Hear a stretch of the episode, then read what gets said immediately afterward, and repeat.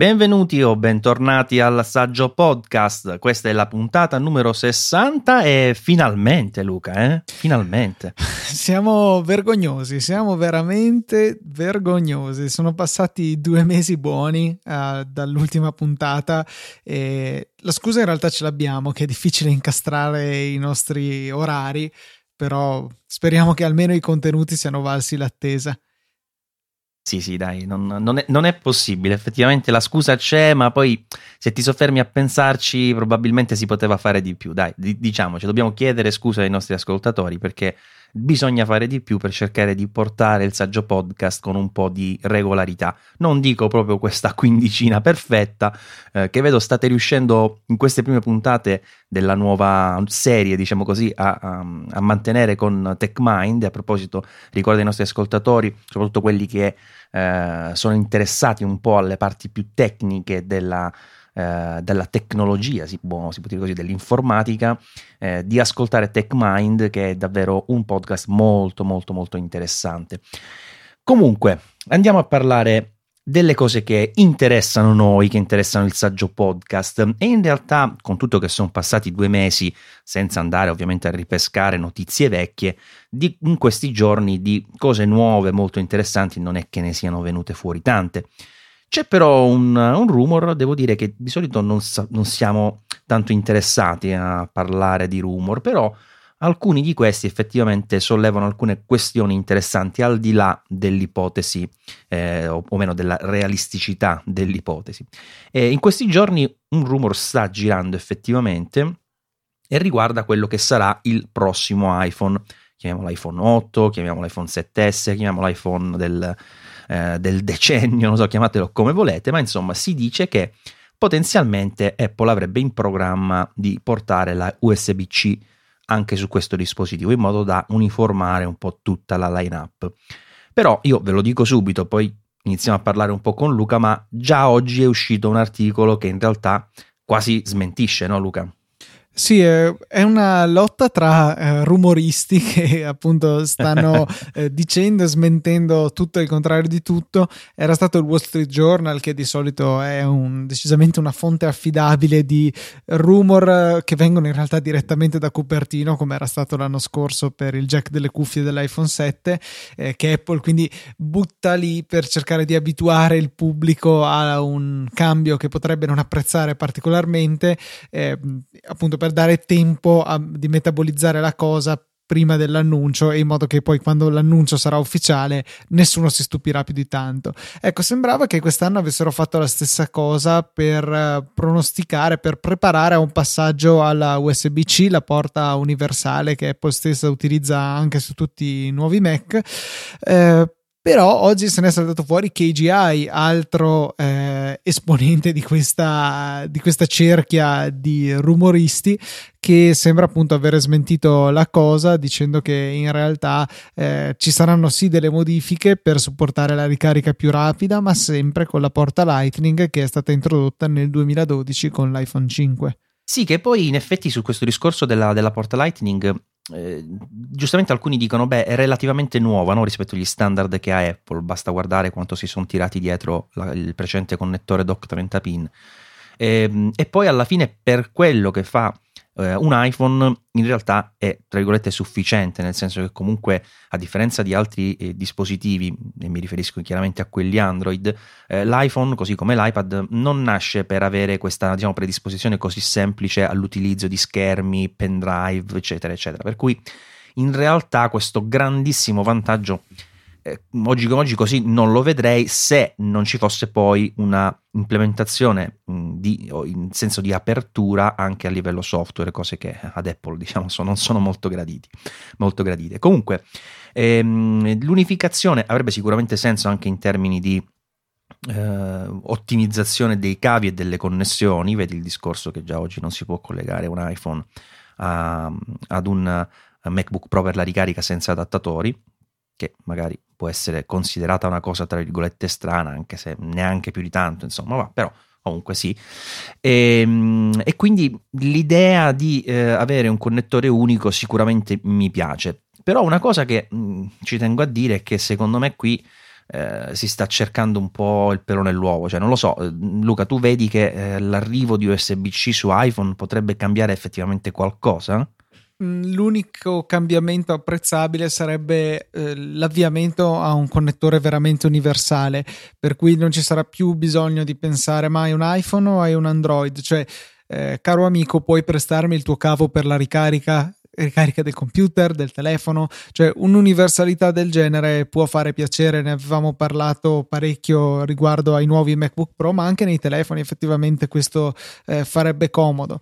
Bisogna però dire che onestamente se andiamo a paragonare i due connettori, eh, Lightning comunque lo tendo a, ritenere superiore, eh, si attacca più saldamente e ha una costruzione che io onestamente preferisco, cioè con i contatti verso l'esterno del cavo che andiamo a inserire e, e una porta completamente cava nel dispositivo. Eh, così sì, non è, è invece. È un cavo maschio, diciamo. Esatto, completamente maschio. Invece è un po' ermafrodita l'USB-C, eh, per cui insomma c'è la potenzialità di eh, rovinare le porte più facilmente, secondo me. Eh, queste sono le due ragioni per cui preferisco il Lightning. Eh, poi chiaramente c'è la cosa puramente egoista che ho cavi Lightning ovunque ormai dopo anni ad accumularli e distribuirli ovunque mi servano, eh, non ho USB-C. È vero che gli USB-C sono abbastanza economici e si trovano facilmente, soprattutto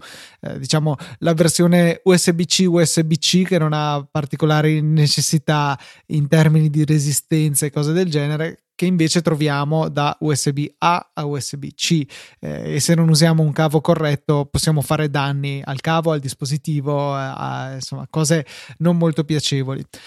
Eh, altra cosa che Johnny Ive penso non apprezzi molto il cavo USB-C è più largo e più spesso rispetto al cavo Lightning. Si tratta di inezie, però effettivamente è visibile la cosa. Uh, ad esempio, ho qua a fianco a me il mio iPhone 7 e un adattatore USB-C, e insomma è palese che non ci entrerà mai e non, non ci anche mettendola di spigolo, voglio dire, la USB-C non ci entra neanche vagamente nella, nella porta Lightning dell'iPhone. Le dimensioni sono parecchio differenti infatti tra i due rumor, con tutto che il Wall Street Journal, come hai giustamente ricordato, è quasi considerabile come un ufficio stampa ombra di Apple nel, in generale, no? Però eh, su questo rumor in realtà anch'io mm, trovo più affidabile eh, l'ipotesi di, come diavolo si chiama quell'altro, KGI, Research, una cosa del genere. Sì, KGI eh, che, che, poi sarebbe il solito Ming Chai Kuo, quello lì, no? Di solito è lui che eh, i rumor tira, li tira fuori. E, mh, mi sembra più affidabile perché alla fine ci sono tutte le ragioni anche per mantenere l'attuale porta Lightning, pro, portandola poi magari un pochino uh, a migliorare mh, in termini di specifiche, eh, su, lavorando sul lato controller, diciamo. Eh, non so, non so, vedremo sicuramente come andrà. Non è l'argomento che più di tutti mi interessa, diciamo, relativamente al prossimo iPhone. Eh, probabilmente in questo caso mi aspetto e spero mh, che ci sarà una vera rivoluzione eh, in termini di design, non perché gli attuali non mi piacciono, ma perché comunque eh, in un certo senso me lo aspetto, come dire, lo sento quasi obbligato, va, dopo dieci anni dal primo iPhone e dopo ora tre anni mi pare che siano con lo stesso design che, che ci portiamo dietro. Va bene, eh, Luca, allora diciamo che abbiamo esaurito molto rapidamente gli argomenti prettamente Apple-centrici, diciamo, no? Sì, mm, ripeto, non c'è stato un granché di molto interessante in queste settimane, per cui abbiamo dovuto cercare un altro argomento che in realtà è stato richiesto dai nostri stessi ascoltatori, per cui penso che non faremo un disservizio a cambiare per una puntata il nostro centro di attenzione. Assolutamente, però una piccola cosa, mh, mm, penso sia il caso di dirla prima eh, che mi era venuta in mente proprio ora, siccome mi, mi, fanno spesso domande relativamente a quelli che sono i, eh, i lanci, diciamo, previsti eh, per quanto riguarda i prodotti Apple. Allora, ehm, volevo dare questa informazione per tutti quelli che ci ascoltano. Allora, secondo me questo è il momento sbagliato per comprare, per esempio, un iMac, un Mac mini, eccetera, perché eh, l'hardware per aggiornarli c'è già il tempo diciamo, mh, che è passato dall'ultimo aggiornamento è consistente, per cui è facilmente immaginabile che proprio a livelli di da un giorno all'altro insomma, potrebbe uscire eh, un aggiornamento di questi computer. Eh, quindi se state, avete intenzione di comprare un iMac piuttosto che un Mac mini, sicuramente evitate in questo momento e aspettate. Per quanto riguarda il MacBook Pro, io mm, qui l'ho, l'ho, detto praticamente quando ancora doveva arrivarmi quello eh, nuovo, eh, tra virgolette, eh, ma già adesso vi, vi ripeto che conviene non comprarli lo stesso, secondo me, a meno che non ne avete una certa urgenza, perché comunque da qui al prossimo evento, ah, a proposito, non abbiamo detto Luca che ci sarà la classica WWDC eh, giugno, eh, non mi ricordo le date così al volo perché non era Pre- previsto che ne parlassimo. Nella, eh. entro il 10, so che mi ha stupito che è una settimana prima del solito. Ok, e a San Diego, comunque, altra cosa strana. Sì, si stanno avvicinando probabilmente. No, alla... San José, San José forse. Sa, sa, sì, da quello che mi ricordo, da quello che ho scritto nell'annuncio, si stanno avvicinando eh, geograficamente al, al, nuovo campus di, di, Cupertino, quello che dovrebbe finire entro tot. Ora stiamo andando un po' a, a zonzo con le parole e non stiamo dando più informazioni molto precise, per cui eh, chiudiamo la, questa parentesi con tanto di scuse e torniamo sul discorso relativo ai MacBook Pro che, come dicevo, eh, sicuramente anche questi verranno aggiornati relativamente a breve perché eh, sono uscite le nuove, le nuove CPU e quindi mh, mm, Apple sarebbe già diciamo, in potenza di farlo, un upgrade. Mh, probabilmente aspetteranno un minimo di tempo per evitare di lasciarli proprio così a ridosso dei precedenti, però solitamente, a parte l'ultimo periodo che è stato molto lungo, i MacBook Pro si aggiornano due volte all'anno, quindi ogni circa due, sei mesi, per cui è facilissimo che entro giugno arrivi anche qui il prossimo modello. A questo punto conviene assolutamente aspettare. Scusa Luca, dicevi? No, per quanto in realtà eh, con Kaby Lake i, i, miglioramenti in termini di prestazione non è che siano poi così eh, rilevanti, ecco. No, sono assolutamente nulli per quanto mi riguarda in termini di, di CPU. C'è Probabilmente un... ci offriranno delle CPU tutte un saltino di più in termini di gigahertz, per cui recupereranno lì un pelo di prestazione in più, però insomma di fatto non cambia quasi niente. Eh, no, no, ti ripeto, in termini di, io adesso ho fatto anche il passaggio da, da lato desktop dall'i7 6007 all'i7 7007 e ti confermo che sì, cioè, vantaggio c'è per carità, però non è quello il motivo per cui ho detto di aspettare. E non è neanche quello relativo alla GPU, che sì, quella in effetti migliora un po' di più, seppure sul 15 c'è quella discreta, per cui non è eh, quella principale, però insomma, poter usare e avere prestazioni migliori anche con la GPU integrata non fa sicuramente dispiacere. Eh, ci sono però aggiornamenti possibili per quanto riguarda la, la, quantità di RAM, ci sono però aggiornamenti possibili per quanto riguarda l'efficienza delle batterie, ci sono però aggiornamenti possibili per quanto riguarda la uh, stabilità della tastiera che sta dando problemi a diverse persone, quindi essendo questo stato un primo modello una nuova, di una nuova edizione, eh, come insomma regola dice, conviene sempre saltarlo, nel senso che poi è facile che quando si inizia la distribuzione, per quanto Apple i test li faccia bene, per carità, come ormai tutte le aziende, devo dire, eh, tranne Samsung con Note 7, poverini, che, che, gli è successo con quella delle esplosioni. Vabbè, eh, comunque eh, i test loro li fanno, però alla fine dei conti, quando inizia Luca una distribuzione di massa, è facile che poi qualche problema venga fuori su un prodotto proprio nuovo nuovo, no? Ma sì, è abbastanza inevitabile. Più un prodotto diventa radicalmente diverso rispetto a quello che l'ha preceduto, eh, più è facile che poi andando in mano a milioni di persone eh, qualche problema in più eh, emerga perché eh, avranno costruito macchinari incredibili che premono i tasti milioni e milioni di volte, però come li preme la tal persona magari non è ben simulato dal robot o chissà qual- quanti altri casi veramente di nicchia che saltano fuori nell'uso reale. Per ora devo dire di essere fortunato perché dopo il primo limone che mi era arrivato di MacBook Pro che aveva quel fastidioso problema di pop ogni tanto dalle casse, quello nuovo sostitutivo che mi è arrivato non ha presentato nessun problema, anche come stabilità molto bene, acceso da un mese senza eh, battere ciglio, per cui eh, io sono stato fortunato, così non è stato per tutti e, e temo che appunto sia inevitabile. Bene, allora dopo questa piccola parentesi andiamo a pescare, Luca, l'argomento di cui avevi anticipato qualcosa tu. Eh, è un, un, argomento che diciamo a me è iniziato a stare a cuore solo di recente, perché fino a poco tempo fa avevo un, un iMac addirittura del 2011, Luca, in casa, che però devo dire andava molto molto bene, perché poi qui, anche qui si conferma quel discorso che Intel con le CPU ha fatto passi avanti molto molto lenti, tant'è che aveva un, i5 quad core eh, che andava benissimo, faceva mm, mi sembra 9000 punti, una cosa del genere, cioè qualcosa che comunque dopo tanti anni eh, difficilmente fai con un i3 per dire, eh, quindi sono comunque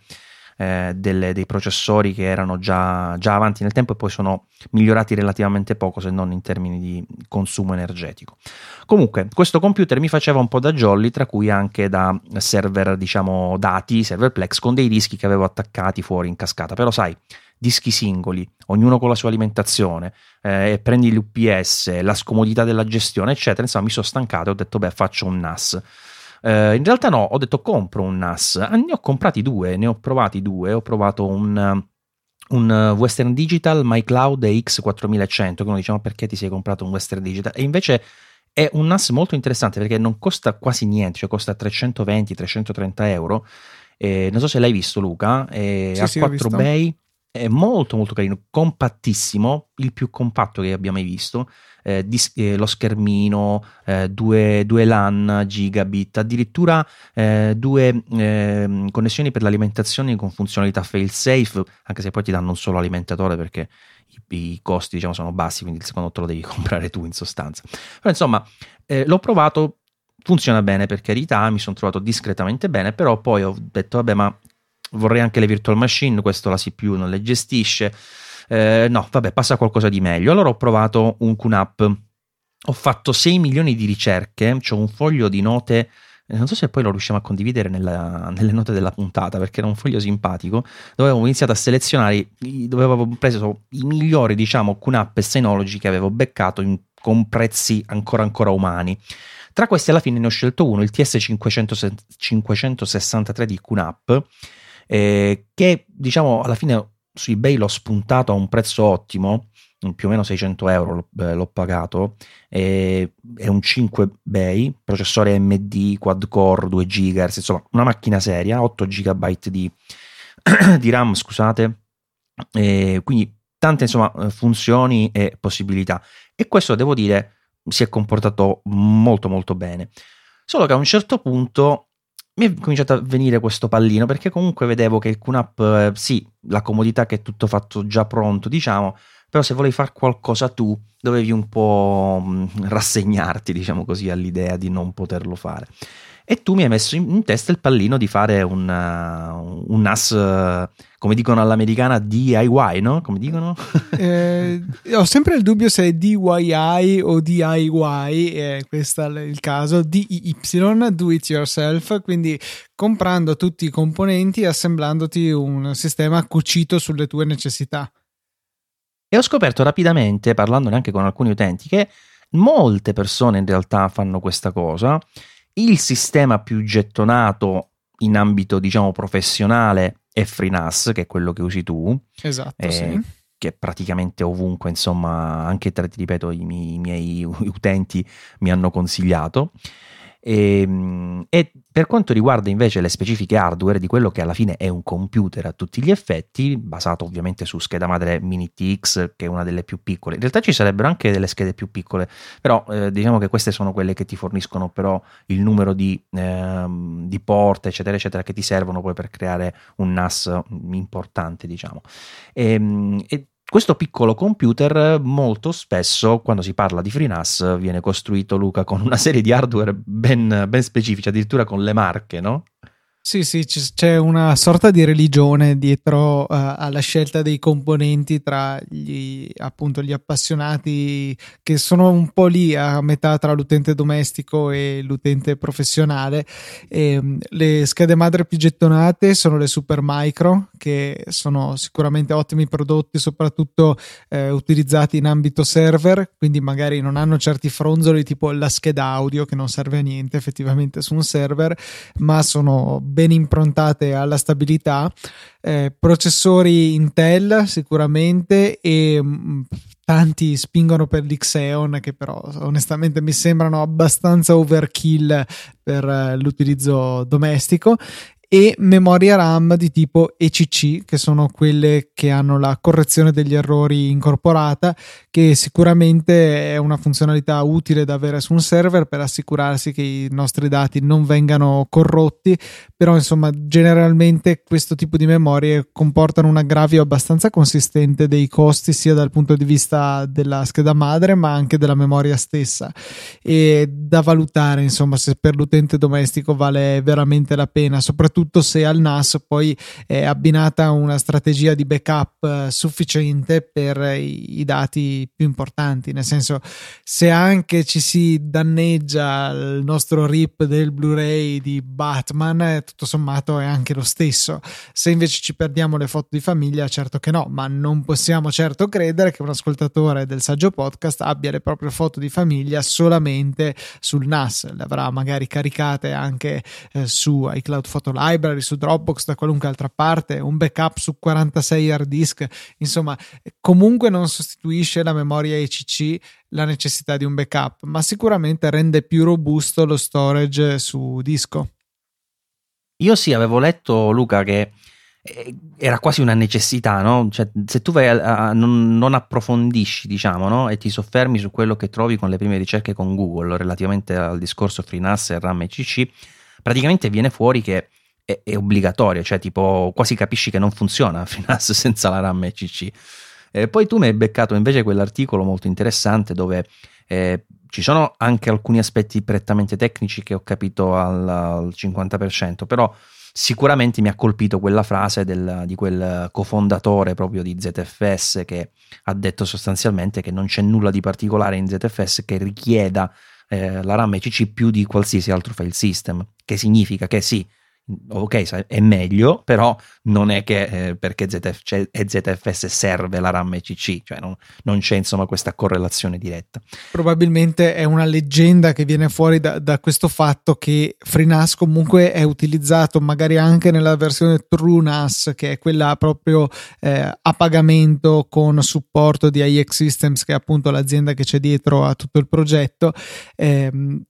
per un utilizzo più aziendale, se vogliamo, quindi eh, sicuramente più sensibile alla totale affidabilità della soluzione eh, e quindi tendono a riportare le stessi eh, metri di giudizio, le stessi requisiti che si possono avere magari a livello di un'azienda che ci mette dentro dei dati fondamentali per lavorare riportare gli stessi appunto questi livelli di necessità alla persona qualunque, al piccolo NAS domestico, forse è un po' eccessivo. Sì, infatti per la configurazione di questo chiamato progetto NAS, ormai mi è presa questa, questo trip del progetto, fatto progetto rete, progetto Win, progetto NAS, ne seguiranno altri, credo uno al mese se, se riesco. Ehm, e, comunque questo eh, progetto NAS alla fine è venuto fuori con uh, un hardware secondo me molto buono e spese ma assolutamente contenute. Cioè eh, io quel NAS di cui parlavo prima il TS563 di QNAP che ho pagato circa 600 euro a parte poi la, l'aggiornamento della RAM perché di base ne ha 2 di gigabyte eh, invece in questo caso eh, sono arrivato a spendere più o meno 550 euro quindi già di suo di meno e c'è il doppio della RAM, un processore che va almeno quattro volte più veloce, eh, pur non essendo quad core, però comunque ha 4 thread, quindi bene o male ti fa gestire virtualmente, tutti i sistemi ti fanno gestire 4 eh, core da poter dedicare insomma alle varie risorse. E comunque 6 dischi eh, da mettere, non un massimo di 5 come il TS563 che di per sé era il più economico con queste caratteristiche eh, il doppio di RAM, quindi 16 GB di RAM, per cui ecco, tanta, tanta roba in più, no Luca? Sì, decisamente, cioè eh, diciamo che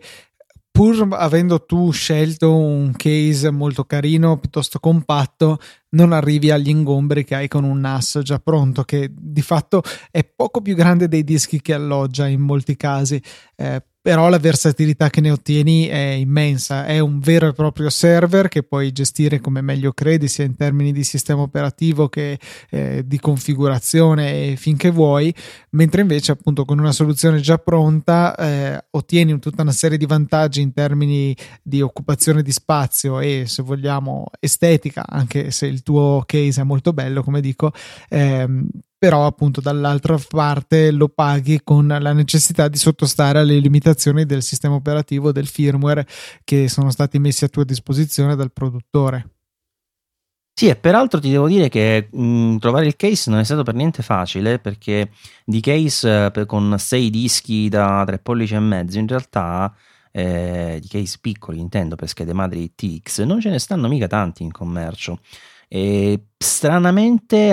ce n'è uno molto bello, per esempio, di Silverstone, che però eh, monta solo dischi da due e mezzo. Non ho capito per quale ragione hanno fatto questo NAS un po' particolare, questo case, nasce per NAS, ma con dischi da due e mezzo. Ehm, poi ce n'è uno sempre di Silverstone che ha dischi da tre e mezzo, però è un cassettone eh, enorme. Invece questo di Fractal Design, il Node 304, in realtà, Luca, non è eh, la cosa tra virgolette antipatica è che in realtà è piccolino, cioè eh, la, la, la, la, faccia, diciamo così, no? eh, dal punto di vista del prospetto, eh, non è molto più grande dei, dei, dei 5 dischi, dei 6 dischi che può ospitare, è proprio a filo, diciamo. Eh, la cosa un po' antipatica è che è un po' profondo, perché per la disposizione che hanno un po'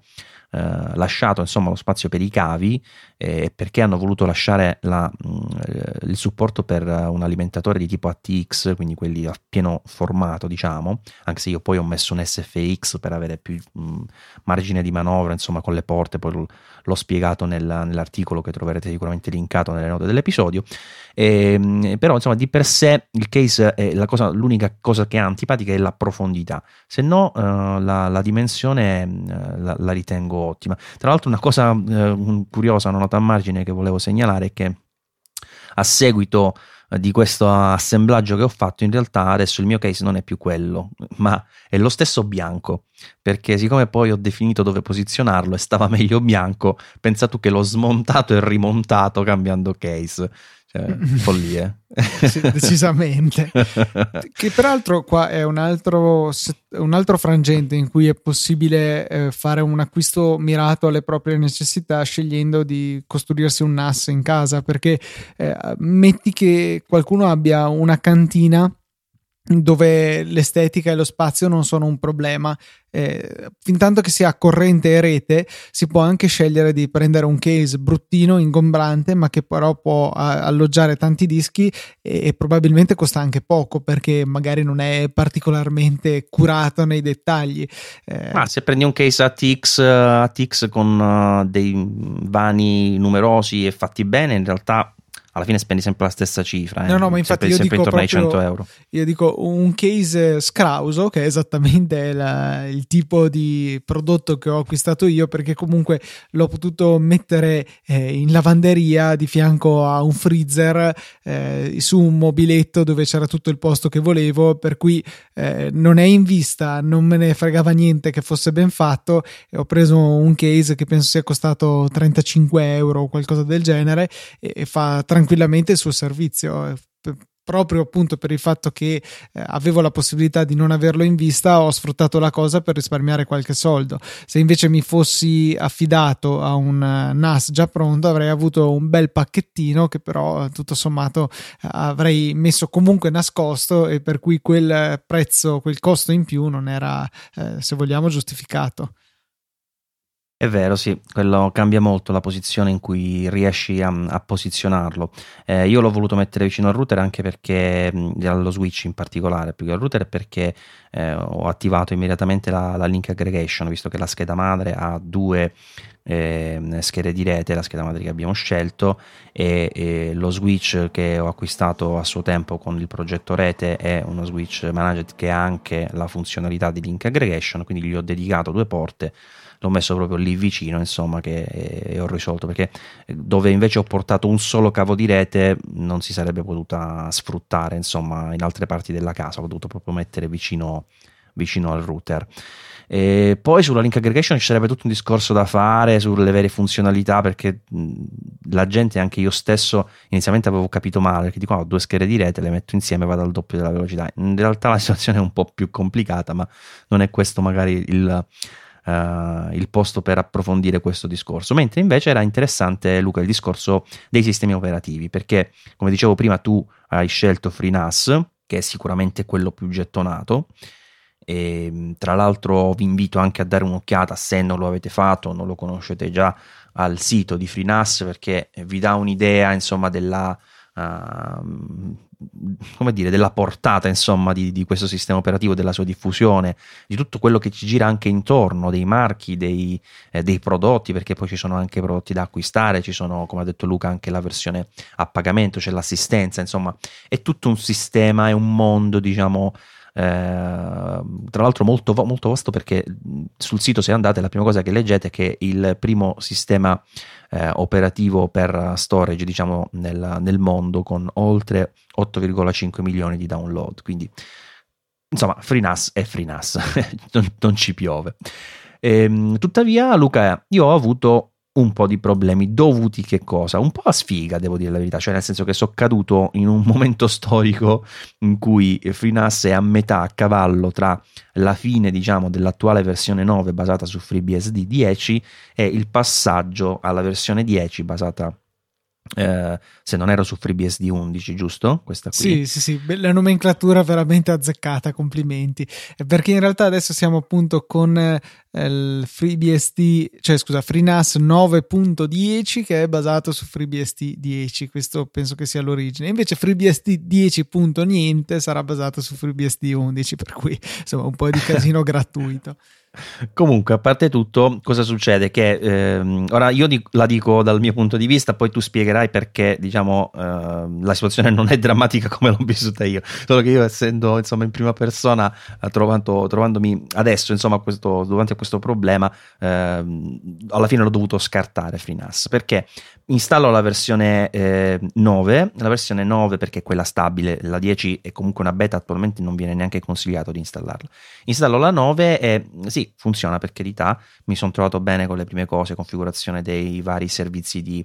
eh, di sharing dati, eccetera, eccetera. Nel momento in cui ho iniziato ad attivare un po' di servizi, mi sono accorto di una serie di problematiche perché la prima cosa che mi serviva era attivare VirtualBox una, per avere una macchina virtuale con, che, che, avevo già in realtà una macchina virtuale che usavo sul QNAP eh, con eh, una serie di sistemi diciamo di, di servizi già attivi eh, che era, alcuni complicati, alcuni soltanto scocciante, insomma, eh, spostarli su una nuova installazione, per cui eh, avevo bisogno di questa macchina virtuale. Bene, quando sono arrivato io, per mia sfortuna, era stata appena rimossa la possibilità, il supporto, diciamo, ufficiale alla, uh, a VirtualBox, che in realtà mi sembra di capire, Luca, che non c'è proprio mai stato un vero supporto ufficiale uh, a VirtualBox, infatti girava in una jail con un sistema, insomma, che era un po' eh, aperto a tutto, diciamo, non specificatamente a VirtualBox. Sì, avevano sfruttato il sistema delle jail, che era un po', eh, diciamo, le jail sono un sistema che c'è in FreeBSD che consente di avere come dei, degli altri, altre istanze di FreeBSD non, del, non, virtualizzate in realtà, ma del tutto indipendenti e compartimentalizzate, che è difficile questa parola, tra loro,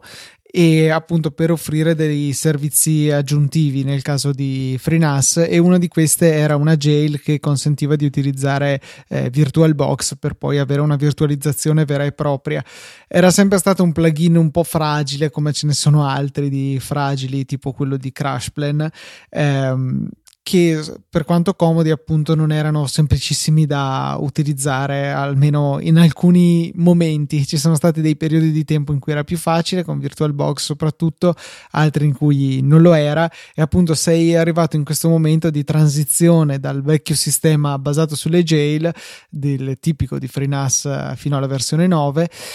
al nuovo sistema invece eh, basato su virtualizzazione e container Docker che si utilizzerà invece nella versione 10. Eh, la 10 non è ancora pronta, la 9 non è del tutto supportata per quello che vuoi fare te, per te è stato veramente un disastro. Sì, sì, non, non se ne usciva, anche perché con quel mezzo magheggio che avevamo fatto insieme eravamo riusciti a farlo partire, però insomma comunque quelle cose che sono, come dici giustamente tu, fragili, eh, che non ti danno insomma quella tranquillità tale per cui alla fine ti, ti, ti mantieni quel sistema e ci inizi a lavorare. Comunque una delle cose più interessanti diciamo di FreeNAS che comunque in quei pochi giorni che ho usato ho imparato ad apprezzare è il supporto a questo file system ZFS. Allora Luca, eh, dici un po' cos'è questo file system?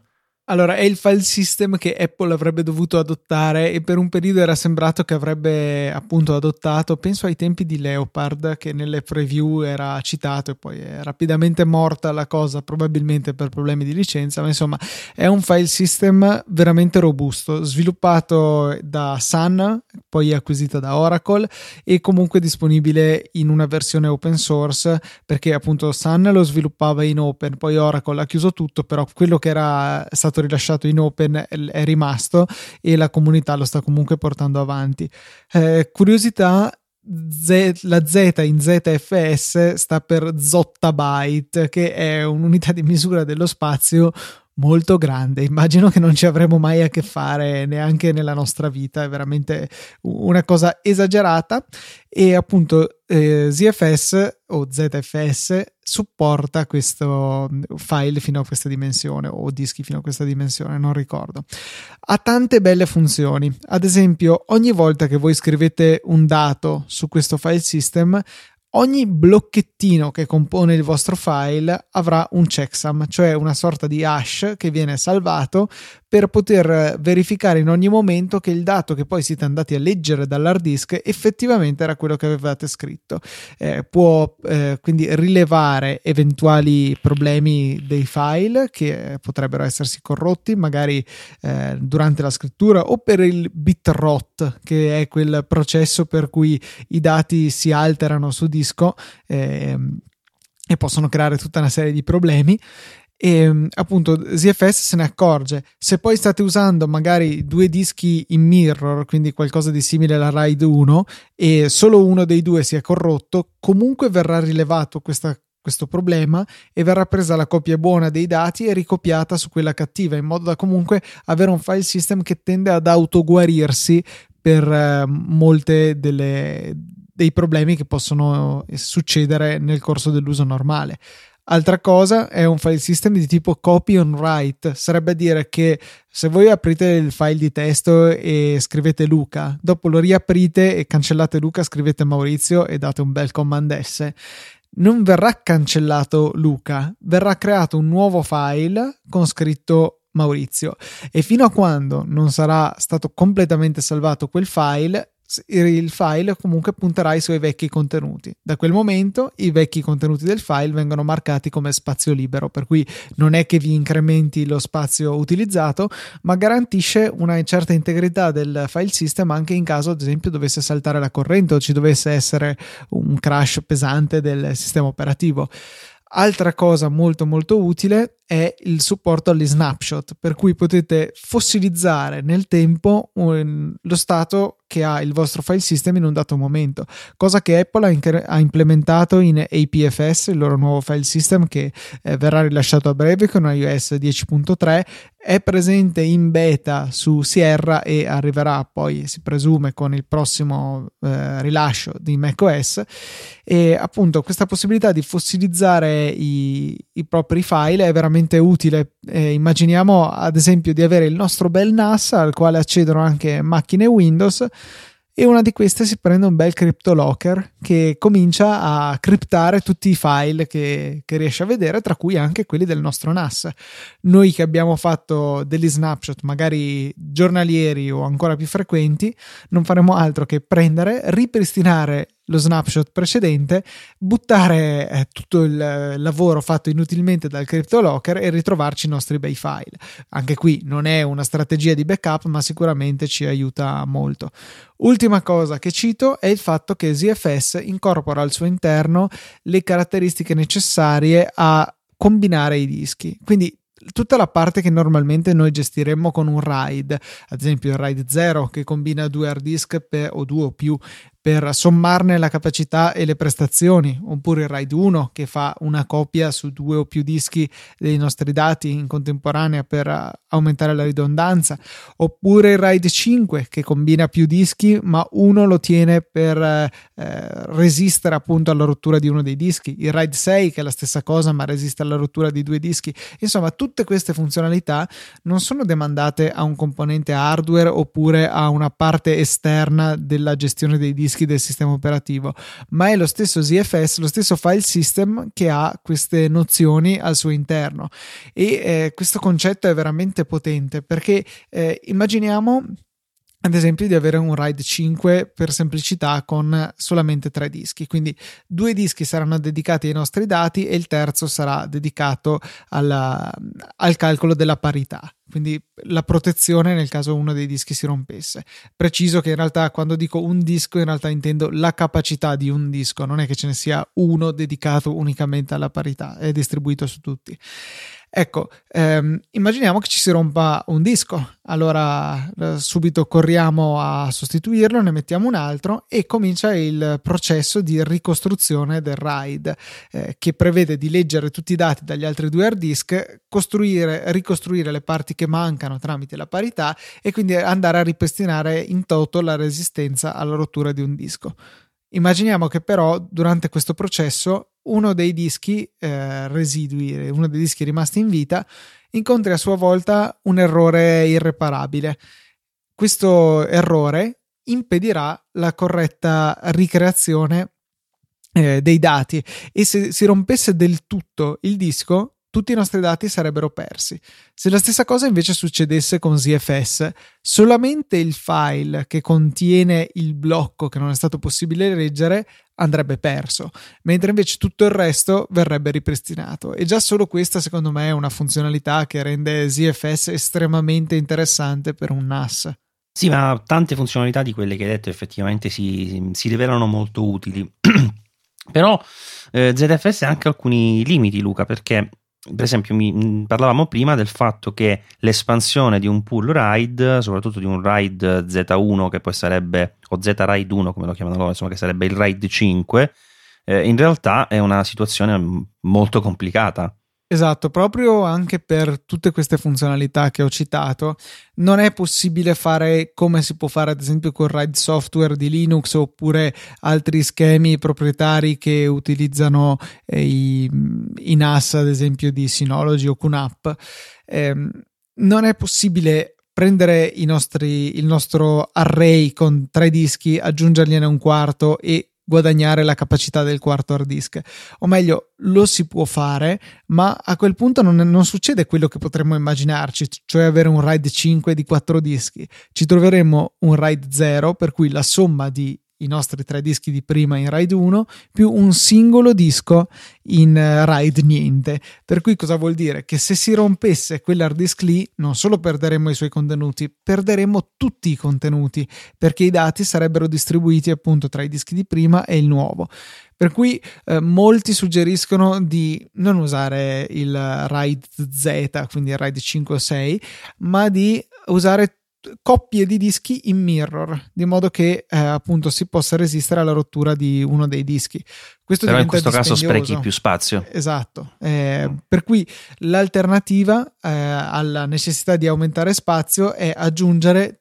magari altri tre dischi insieme, quindi avere due RAID 5 la cui capacità viene sommata e vediamo appunto tutto lo spazio come utilizzabile. Eh, altra alternativa ancora, sostituire i dischi uno alla volta con dischi di capacità maggiore. Quando anche l'ultimo sarà stato sostituito con un disco più capiente, guadagneremo quella capacità. Quindi eh, se passassimo per dire da dischi da 2 tera a 4 tera, il nostro spazio complessivo finale andrebbe a raddoppiare nel momento che anche l'ultimo disco da 2 tera è stato sostituito con uno da 4. Quindi magari richiede un po' più di pianificazione all'inizio de, riguardo alle nostre successive necessità di storage, eh, però ripeto, dall'altro lato della medaglia ci mette eh, una assicurazione forse tra le più forti disponibili al momento nel campo tecnologico che i nostri dati saranno salvaguardati al meglio. Sì, diciamo che però effettivamente questa cosa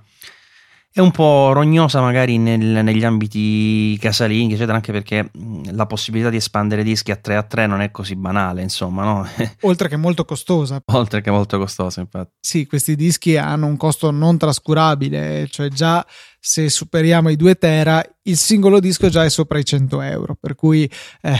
aggiungerne 3 vuol dire spendere minimo minimo 300 euro in un colpo cosa che magari potrebbe non essere facile. O che eh, dobbiamo f- aprire cioè inaugurare un porcellino in cui andiamo a inserire non so magari 20 euro ogni mese e quando saranno passati un certo numero di mesi avremo la possibilità di comprare i nostri hard disk non lo so. Eh, sicuramente va tenuto in grande considerazione questa questa cosa. Eh, io onestamente ho scelto di procedere lo stesso e, e di adottare lo stesso FreeNAS con ZFS conscio di questo limite. Ah, altro suggerimento che io stesso non ho seguito perché non conoscevo. Eh, un, è buona norma se si fa un RAID Z, quindi un RAID 5 un RAID 6 equivalenti, avere un numero di dischi dedicati al, eh, ai dati, quindi uno in meno del totale nel caso del RAID Z1 equivalente al RAID 5 o due in meno del totale nel caso di RAID 6 o RAID Z2 che dir si voglia, ecco il numero dei dischi effettivi di dati idealmente dovrebbe essere una potenza di 2. Funziona con qualunque altro numero, io ad esempio ho 4 dischi totali e solamente 3 dedicati ai dati, però dal punto di vista delle prestazioni sarebbe stato meglio avere due dischi dedicati ai dati, oppure 4, oppure 8 e via così. Ma Luca, non ho, non ho capito questo discorso, cioè come fai a decidere tu quali dischi sono, quanti dischi e quali sono destinati ai dati? Cioè intendi di quanto spazio è occupato oppure intendi proprio del, del disco fisico, dell'unità sì, fisica? Sì, l'unità fisica, cioè se tu fai un RAID Z1 dovresti farlo con 4 più 1 dischi perché il, il quinto è sempre, cioè il 1 in più è sempre usato per la parità, oppure 8 più 1 oppure 2 più 1, insomma in modo che okay, lasciando sì. stare il più 1 si abbia una potenza di 2 di dischi effettivamente dedicati ai dati. Ah, ho capito, ho capito. Quindi, per esempio, io sono, sono in. Uh, io sono, ne ho quattro, quindi sono. Come me, uh, esatto. Una situazione non ottimale, però in realtà, visto che alla fine il limite è, soprattutto in ambito domestico, è sempre la scheda di rete gigabit, che sono 125 megabyte al secondo, massimi teorici ideali non arriviamo a, a, scontrarci con questa penalità in termini di prestazioni, però ecco, um, dovendo pianificare tutto da zero, idealmente bisognerebbe tenere conto anche di questo. Ecco, altra cosa interessante, ZFS è molto, mm, diciamo, eh, prestazionale, va, usiamo questo termine un po' così, eh, di contro però ho notato che A consuma molta RAM, infatti Mm, mi, mi, pare che 8 GB sia proprio il minimo richiesto da un sistema del genere con un pool dati ZFS. Sì, e, mm, sicuramente il minimo consigliato. Mm, il minimo consigliato. E poi eh, in realtà questo discorso sì della velocità mi sembra anche corrispondere, ora non so se questo è un dato reale o solo una mia sensazione, ma mi sembra che eh, i dischi lavorino di più cioè, eh, fatto, io avevo precedentemente fatto un test anche con un RAID software um, tradizionale su X4 e devo dire che notavo che i dischi mh, stavano anche più tempo in stand by, invece con il RAID 5 praticamente stanno sempre lì a girare, a girare, a girare. Lo noti anche tu? È una, è stata una mia sensazione. Ma probabilmente c'è una correlazione comunque con tutti questi metadati che eh, ZFS comunque deve continuare a, a utilizzare. Eh, questa cosa, cioè tutto il sistema è,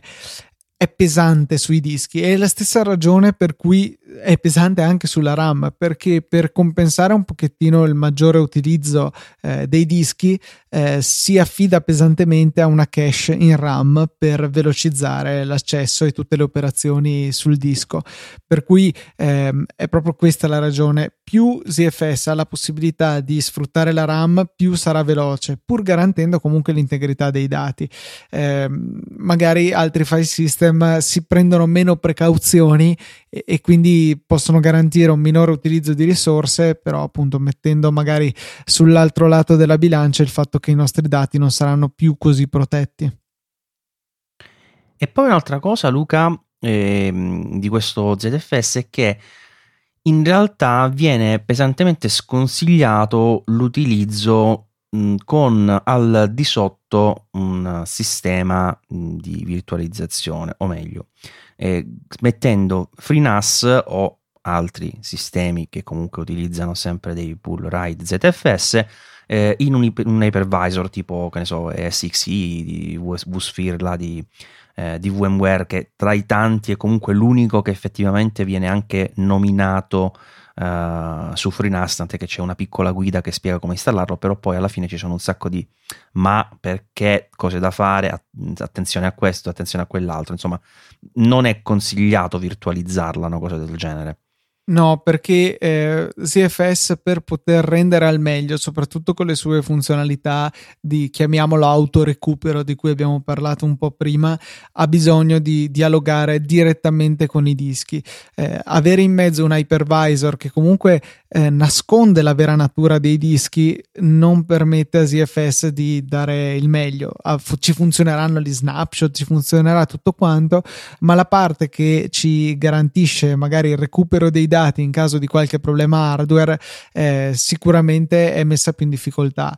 ci possono essere dei metodi per facilitare, cioè per comunque virtualizzarlo, ad esempio se è possibile passare in toto il controller eh, SATA alla macchina virtuale in modo che comunque ci sia un dialogo diretto con i dischi, però comincia a diventare una situazione abbastanza strana in cui abbiamo magari due macchine virtuali sul nostro sistema, una che ha dentro FreeNAS che si sta agganciando ai dischi fisici tramite il controller che gli è stato passato e poi mette a disposizione in rete questo spazio in cui eh, è installata l'altra macchina virtuale. Insomma, ci sono dei giri che non so fino a che punto siano raccomandabili.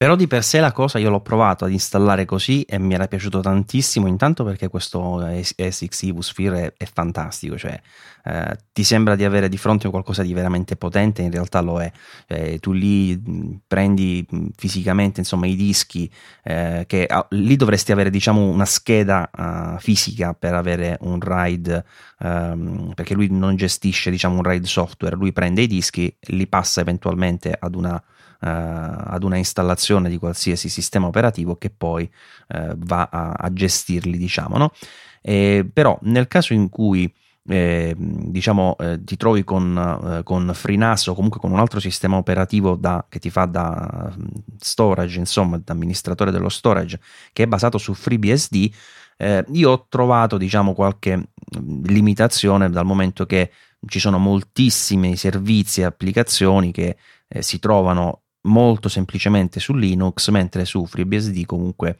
se ti va bene devi fare una ricompilazione, se no non funziona proprio. E quindi comunque questa cosa mi era piaciuta perché con SXE avevo potuto mettere eh, su praticamente avevo diviso la macchina a metà, cioè avevo dato eh, due thread con 8 GB a, al sistema, insomma, che poi in quel caso non era manco FreeNAS, e, e poi l'altra metà ad una macchina Linux. E, la cosa secondo me è molto molto carina, è un, un sistema che voglio ancora sperimentare un altro po' perché le potenzialità sono tante, però ecco lì eh, la cosa buona è o avere un controller RAID proprio su scheda PCI fisica e quindi lo gestisci già a livello insomma, eh, hardware questo, questo, discorso qui, oppure eh, non devi insomma sfruttare eh, ZFS o comunque altri sistemi insomma che lo sfruttano per un pull ride perché come dicevi tu ci sono queste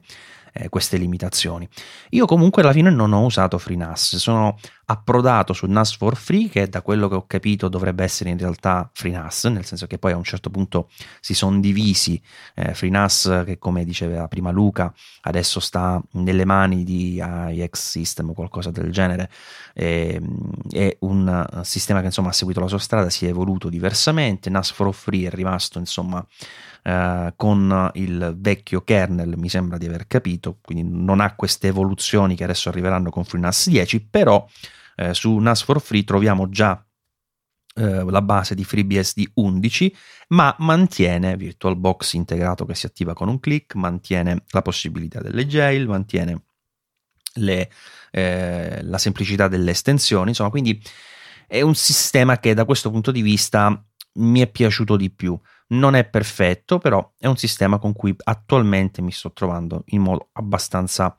uh, buono. Eh, però di sistemi Luca di questo tipo ce ne sono tantissimi. Per esempio, c'è quella derivazione anche di, del DSM di Synology, come si chiama? L'Xpenology? Sì, che in, so- in sostanza consente un po' come fa, è l'esatta equivalenza di eh, crearsi un Hackintosh per far girare macOS su computer non Apple, ecco fare la stessa cosa per far girare il sistema operativo DSM, che poi alla fine è un Linux particolare, eh, che troviamo sui NAS di Synology, anche su un computer qualsiasi che, di cui appunto noi forniamo i componenti. Però tu ti affideresti di avere tutto il tuo storage su un sistema basato su un hack? Assolutamente no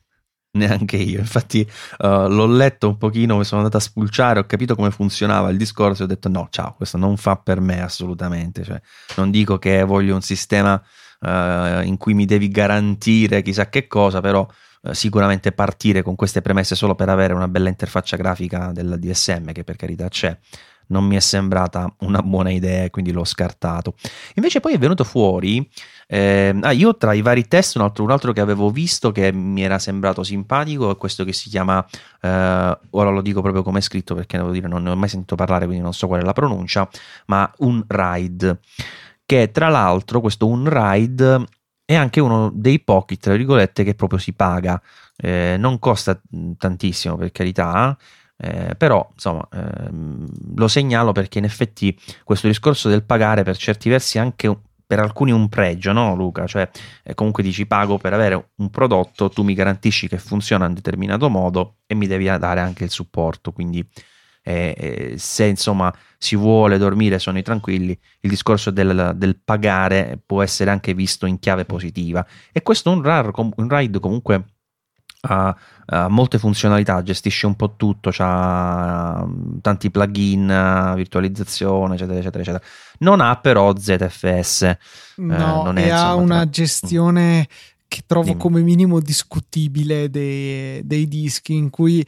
in pratica li sparge i file su più dischi che però ciascun disco è formattato in maniera indipendente. La cosa positiva è che se togli il disco e lo attacchi a un altro computer dovresti poter accedere ai file eh, però insomma mi sembra molto fragile come soluzione non ho mai approfondito però... scusa e la parità dove, and- dove va a finire? Li, li, mette su un altro disco per cui ti dice che l'avrai almeno su due dischi il file. Penso che sia, funzioni ah, più o meno no. così. Però, insomma... però tipo non sai mai quale file. Eh, esatto cioè è gestito in maniera stra- tu poi vedi tutto in maniera molto trasparente vedi tutti i file uniti. Però no, no, non mi piace come sistema. Per il resto però è interessante perché supporta le macchine virtuali eccetera eccetera. Cioè, penso che alla fine una delle soluzioni migliori sarà quando FreeNAS finalmente avrà un supporto completo alle macchine virtuali e ai container Docker. Cioè, quando FreeNAS 10 veramente sarà stabile e completo, quello sì, secondo me potrà essere una soluzione, non dico definitiva, ma che sicuramente potrà essere adattata alle necessità di più persone rispetto ad adesso. Eh, guarda, io ti dico che da quello che ho visto sulla mia pelle, FreeNAS 10 sta in uno stadio che per me, cioè ci, ci devono lavorare un anno, perché io da quello che ho visto ti dico che non funziona quasi niente, cioè le cose basilari dello sharing, eccetera, funzionano, però tipo l'interfaccia è, è un, un, macello, fa, va avanti e indietro, genera refresh e click che poi ti fanno partire. C'è One Password, mi partiva ad ogni click. Mi diceva, vuoi salvare la password? Vuoi salvare? Stavo solo cliccando per navigare. Eh, ma anche e tu poi... salva la sta password. Eh no, ma non c'era nessuna password, cioè io stavo solo cliccando per uh, aprire per esempio una finestra, perché funziona, non so se hai visto l'interfaccia, funziona a colonne, sì, sì, tipo... Sì. Eh, eh, che l'idea è anche carina, no? Per, però è, è, l'hanno voluta standardizzare in questo sistema, ma intanto non è, non è, chiara e lo dico sia in termini di comprensibilità che proprio in termini di, di, di colori, cioè è scura e che dici sì è una cosa bella, io di solito la, le apprezzo le interfacce scure, però credimi ho avuto un po' di difficoltà ad, ad abituarmi, c'è un po' scomoda. No, ma poi la cosa proprio fastidiosa è che le cose non funzionano, cioè tu crei un, uh, un escasi target, gli dai un, un tot di spazio, premi salva e salva zero c'è sempre, proprio all'infinito perché, perché c'è sto bug, ma questo ovviamente è uno. in tutte le interfacce per ogni servizio c'era un bug di questo tipo. Guarda, è una cosa proprio in, imbarazzante e avevo provato anche un po' i container, eccetera, anche lì si impallava, insomma, quindi mm, non lo so, non lo so a che punto stanno. Loro, tu mi dicevi che mm, volevano lanciarlo tra due settimane, una settimana fa, quindi tra una settimana. Ma sì, eh, sembra... loro sono sempre stati estremamente ottimisti con le date di rilascio. Penso che anche con eh, FreeNAS 9.10 alla fine avessero rilasciato in ritardo di diversi mesi, per cui eh, la data non, non va presa come realistica, però sicuramente sì, hanno ancora parecchio lavoro da fare. Eh, assolutamente, per quanto mi riguarda davvero tanto. Poi la cosa che mi ha dato più fastidio è che non ho trovato, mentre diciamo l'interfaccia sì, comunque è una beta, ci sta, può essere che non funzioni, c'è quel fatto per esempio che ti ho detto prima che non salvava, sicuramente era un bug dell'interfaccia, no? Dico, datemi almeno, visto che io voglio fare da beta tester, provo la beta, datemi una, un manuale eh, della, dell'interfaccia della linea di comando e io lavoro da linea di comando. E invece no, si ferma alla 9 e sulla 10 hanno cambiato un pacco di cose, quindi non mi funzionavano i comandi, per cui un sistema che un po' lascia un po' il tempo che trova. Ed è il motivo per cui ho installato NAS for Free, ma ce ne sono tanti altri. Quando ho scritto quell'articolo, anche gli utenti stessi mi hanno detto: ah, guarda che c'è anche questo sistema, questo sistema, quest'altro sistema. Uno di quelli che è venuto fuori è questo Open Media Vault, che sembra simpatico per una cosa, perché come eh, un ride basato su Linux, in particolare su una distro di Debian. Eh, avevo letto in realtà che è una distro un po' vecchia, ho, devo dire la verità da questo punto di vista non vi so dare delle risposte proprio specifiche, però il vantaggio della distribuzione Linux qual è? Intanto quello che dicevo prima, eh, quando parlavo dei limiti di, che avevo riscontrato in FreeNAS e anche in As4 Free per B, FreeBSD, ovvero che eh, funzionano un po' tutti i servizi che si trovano in giro, insomma, cioè su Linux ormai si trova mh, la qualunque, eh, per cui è molto più semplice, diciamo, da, da amministrare. E anche se poi Luca, mh, ne parlavamo prima, non è proprio un vantaggio quello di andare a sporcare, tra virgolette, l'installazione della,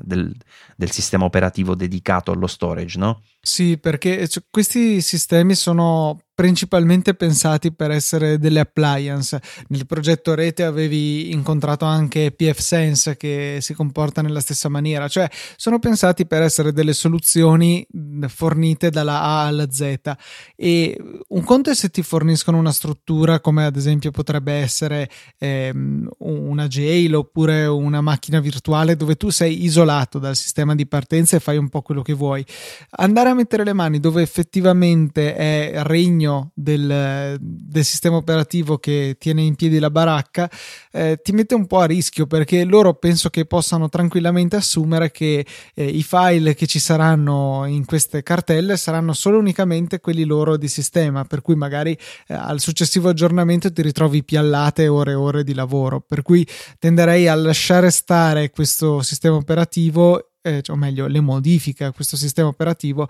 e dedicarsi alle proprie personalizzazioni in macchine virtuali o comunque ad ambienti separati da quelli che gestiscono lo sharing.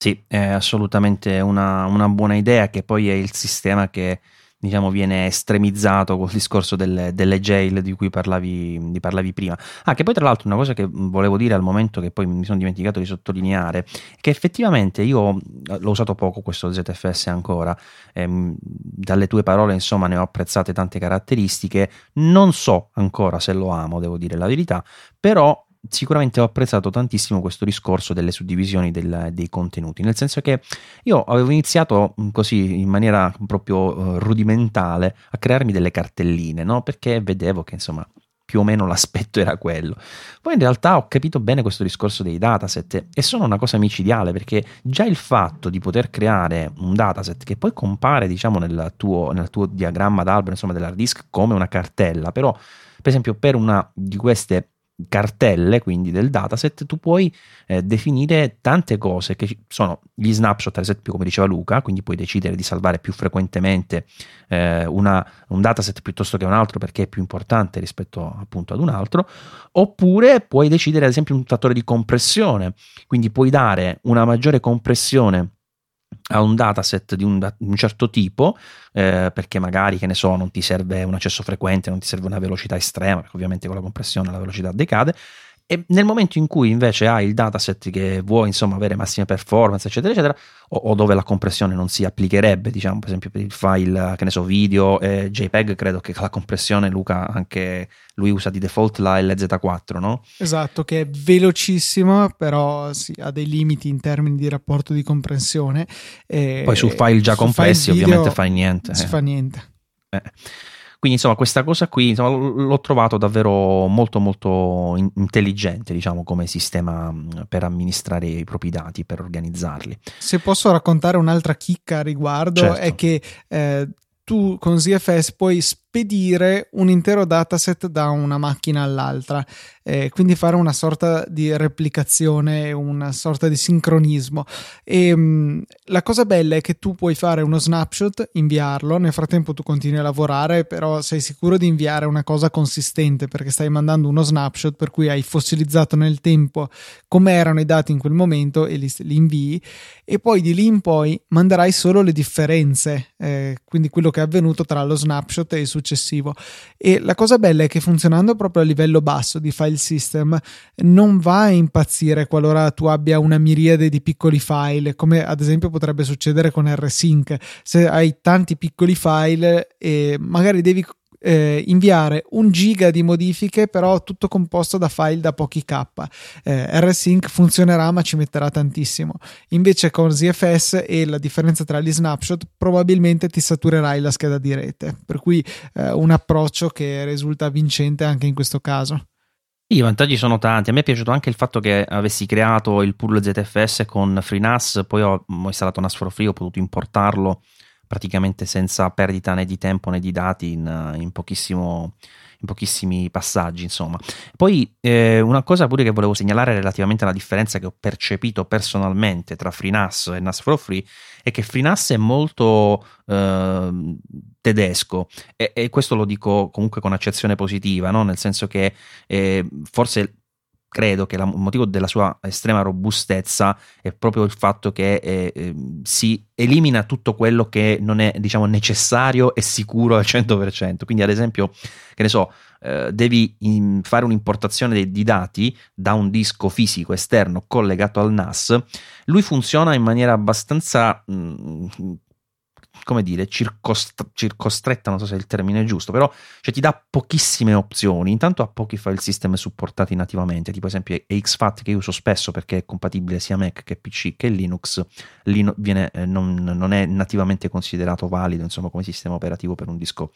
da collegare. E poi, per esempio, ha un, import- un, sistema diciamo per cui ti importa il dato e basta, fa tutto lui, ti importa il dato e basta. Invece, per esempio, con NAS for Free che già supporta XFAT e qui mi ha salvato la vita perché avevo quasi 4 giga di dati, insomma, su 4 tera, scusa, di dati eh, in questo formato, e ti dà una possibilità molto più diretta perché tu dal sistema operativo lo monti dove vuoi tu e poi da terminale fai il cacchio che vuoi, scusatemi il termine, sposti i file dove vuoi, come vuoi, quando vuoi. Quindi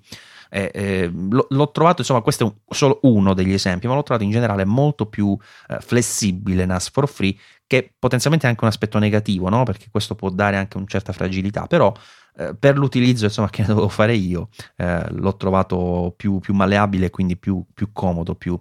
eh, vicino alle mie esigenze. Non sono sicuro, Luca, che questo sarà il mio sistema operativo definitivo per questo NAS. Sono sicuro che ne, ne proverò degli altri appena avrò modo, insomma, il tempo di farlo, di spostare i dati, perché ci vuole un po' di tempo appunto per questo. Voglio provare dell'altro proprio perché questo discorso di, eh, della, della limitazione nell'espansione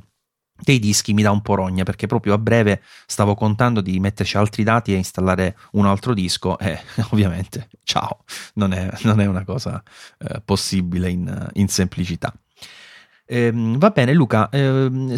in chiusura io ho un, altro piccolissimo argomento che vorrei eh, discutere con te perché ne avevamo già parlato all'inizio anche se eh, molto rapidamente è quello eh, in generale diciamo di questa famosa transcodifica. Cioè molto spesso questi NAS vengono utilizzati per gestire, eh, diciamo, per l'archiviazione, quindi poi la distribuzione su rete locale o remota di file audio-video. Cosa succede però? Che questi file, ovviamente, a seconda del client che li va ad eseguire, eh, possono eh, aver bisogno di una uh, di questa appunto transcodifica, cioè di una conversione in tempo reale, cioè il file originale viene letto dal disco dal server, il server che, può essere il Plex, insomma, qualsiasi altro server di turno, uh, prima di mandarlo al client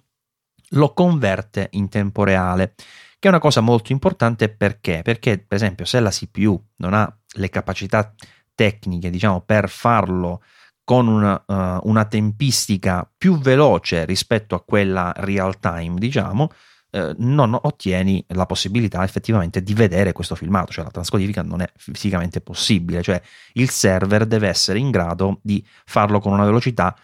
su, ampiamente superiore. Eh, io ho verificato più o meno poi Complex, c'è anche un sistema che ti dà dai log, eh, proprio un numerino che ti dice quanto più veloce rispetto alla lettura del file è eh, la transcodifica e questo numerino insomma se sta sui 4-5 è meglio anche per una questione di seeking per andare avanti e indietro nel, nel file e via dicendo. Ora, Luca, quando è che è necessaria la transcodifica? Perché me lo stanno chiedendo molte persone. è necessaria quelle volte in cui appunto il riproduttore, il nostro client, non supporta il codec audio, video oppure il contenitore eh, con un asterisco, dopo ne parliamo, eh, che sono utilizzati nel file. Ad esempio, se utilizziamo Plex sul nostro dispositivo iOS, eh, il video in H264, che sono probabilmente tuttora i più diffusi eh, quando cadono dai camion, eh, verrà riprodotto senza nessun problema. L'audio però in AC3 il più delle volte, quindi in Dolby multicanale, non è supportato dai nostri dispositivi mobili, per cui Plex sul nostro server andrà a convertirlo in un formato digeribile da iOS. Quindi questo caso è un caso anche abbastanza fortunato in cui c'è solamente la transcodifica dell'audio che è decisamente più leggera rispetto a quella del video. Anche un processore di anni fa riesce in tutta scioltezza a eseguire questa conversione. Ehm, può capitare che magari il nostro dispositivo supporti tutto quanto, ma sia nel, in un contenitore, ad esempio MKV, che non è supportato. Ad esempio su iOS si preferisce l'MP4 che ricordo è un contenitore, cioè una scatola da scarpe dove all'interno mettete il video e l'audio, non un formato di per sé. E quindi cosa fa Plex? Apre la scatola MKV, prende l'audio del video e li molla nella scatola MP4 per darlo ai nostri dispositivi iOS. Anche questa è una cosa piuttosto leggera per il processore. Ben diversa è la situazione in cui invece ci capita un video in H265, un codec molto valido, nuovo tutto sommato, eh, che garantisce efficienze molto maggiori, ma è molto pesante sulla CPU e non è supportato nat- nativamente su iOS, non ancora perlomeno, o meglio, limitatamente a FaceTime è, disp- è supportato se non sbaglio. Quindi cosa deve fare il server Plex? Prendere un formato pesante come l'H265 che già per la decodifica richiede una certa potenza e deve ricodificarlo in H264 che comunque è un'operazione che è sempre più fattibile con i nuovi processori ma insomma comunque non è una stupidata. Per cui c'è la necessità di eh, fare questa operazione che sicuramente porta via risorse. E qui Luca lo possiamo fare una piccola parentesi relativa al fatto che proprio questa combinazione Plex e eh, file H264, H265, eccetera, eh, sottolinea per esempio uno dei motivi per cui non amo FreeBSD, nel senso che eh, con le nuove versioni di PlexPass questa, questa possibilità diciamo è stata ottimizzata molto con le CPU, con QuickSync, no? Esatto, che è il motore di Intel che in hardware va a effettuare questa codifica. È giusto precisare che questo avrà una qualità risultante minore di quella che si può avere in una codifica software pura, però comunque eh, la differenza di velocità è abissale, il carico della CPU scende molto, quindi anche il consumo elettrico in realtà e, mm, e è molto interessante questa cosa. Per ora però è supportata in super beta solo per gli utenti paganti col Plex Pass e eh, su Windows, Linux e Mac, non su eh, FreeBSD, che pure in realtà comunque è una piattaforma supportata per Plex di per sé, eh, perché appunto su FreeBSD non è disponibile il supporto a QuickSync. Eh, è un aiuto che arriverà più avanti, si spera a breve, da parte appunto di Plex per eh, rendere possibile la codifica anche su sistemi che non sarebbero abbastanza potenti e questo diventa ancora più importante man mano che eh, si diffondono i video in 4K, cioè cioè la potenza di calcolo necessaria per gestire questi file è ancora almeno quadrupla. E poi un altro utente mi faceva una domanda, Luca, che secondo me è interessante eh, anche rispondere, cioè eh, noi per esempio adesso abbiamo parlato di Plex, mh, mm, che è un media, ser- un media, server, credo si possa chiamare così, e, mh, non è l'unico, chiaramente ce ne sono altri, uno dei più diffusi è Kodi o XXBMC come diavolo si chiamava lui, e, mh, però per esempio questo, questo utente diceva, vabbè allora io per la condivisione dei file sul server eh, mi baso eh, perché diciamo mi è sufficiente con eh, la, la, condivisione di DLNA, quindi attivando insomma il DLNA sul suo server lui ha uh, la possibilità di vedere insomma su tutte le periferiche compatibili automaticamente tutti i file navigarli in cartelle eccetera eccetera. Non è diciamo un sistema eh, diciamo efficiente ma eh, anche bello se vogliamo come può essere eh, quello di un media server di, del tipo di, di, cui abbiamo parlato finora però comunque è un sistema efficiente perché in questo caso, eh, Luca, praticamente il file viene streamato proprio a livello fisico dal disco senza preoccuparsi di quello che contiene, no? Certo, quindi questo è possibile qualora il client supporti perfettamente quel file nella sua interezza, audio, video e contenitore. E è anche in realtà quello che fa Plex in questa situazione fortunata in cui eh, il riproduttore supporta tutto al 100%. È chiaro che però non è sempre così. Diciamo che possiamo fare in modo che sia sempre così se ci preoccupiamo di trattare i nostri file in anticipo. Ad esempio, se l'obiettivo è riprodurli su dispositivi Apple, può essere una buona idea passarli con applicazioni tipo iFlix che eh, fanno il minimo lavoro indispensabile per renderli compatibili al 100%. Quindi, nella maggior parte dei casi, semplicemente rimuxeranno il tutto nel contenitore MP4, eh, convertiranno l'audio se necessario e come ultima razza andranno a convertire anche il video qualora sia strettamente indispensabile perché chiaramente è un'operazione lunga e, e, complessa diciamo dal punto di vista della CPU poi per voi si tratterà sempre di premere un bottone però insomma il lavoro che dovrà fare il nostro computer è ben diverso. Ottimo programma iFlix, devo dire che anche se non amo convertire i file perché comunque ho sempre il,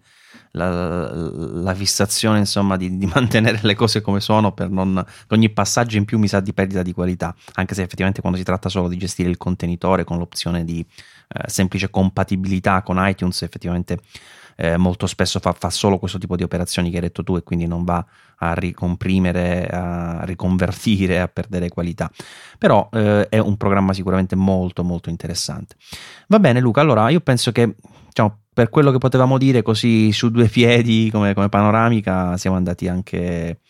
abbastanza lunghi, inutile proseguire ulteriormente. E, mh, vi ricordiamo che comunque se l'argomento vi interessa potete sempre scriverci, contattarci, se vi interessano anche altri argomenti più tecnici che non siano sempre i soliti, eh, novi, le solite novità eccetera relativamente ad Apple, ovviamente siamo qui anche per questo. Io ultimamente mi sto anche dedicando ad assemblare computer di tutti i tipi, per cui eh, è anche una, un argomento di cui eventualmente si può parlare. Ma dove potete contattarci? Beh, questo ve lo dice Luca. Certo, la mail è saggiopodcast.easypodcast.it oppure abbiamo anche il nostro account Twitter che è saggiopodcast, molto semplice da ricordare e se ci state in 140 caratteri siete i benvenuti. Bene Luca, grazie per essere stato con noi questa sera, sei sempre un prezioso con le tue informazioni. Grazie ai nostri ascoltatori per averci appunto ascoltato e ci rivediamo alla puntata 61, speriamo, tra 15 giorni. A presto!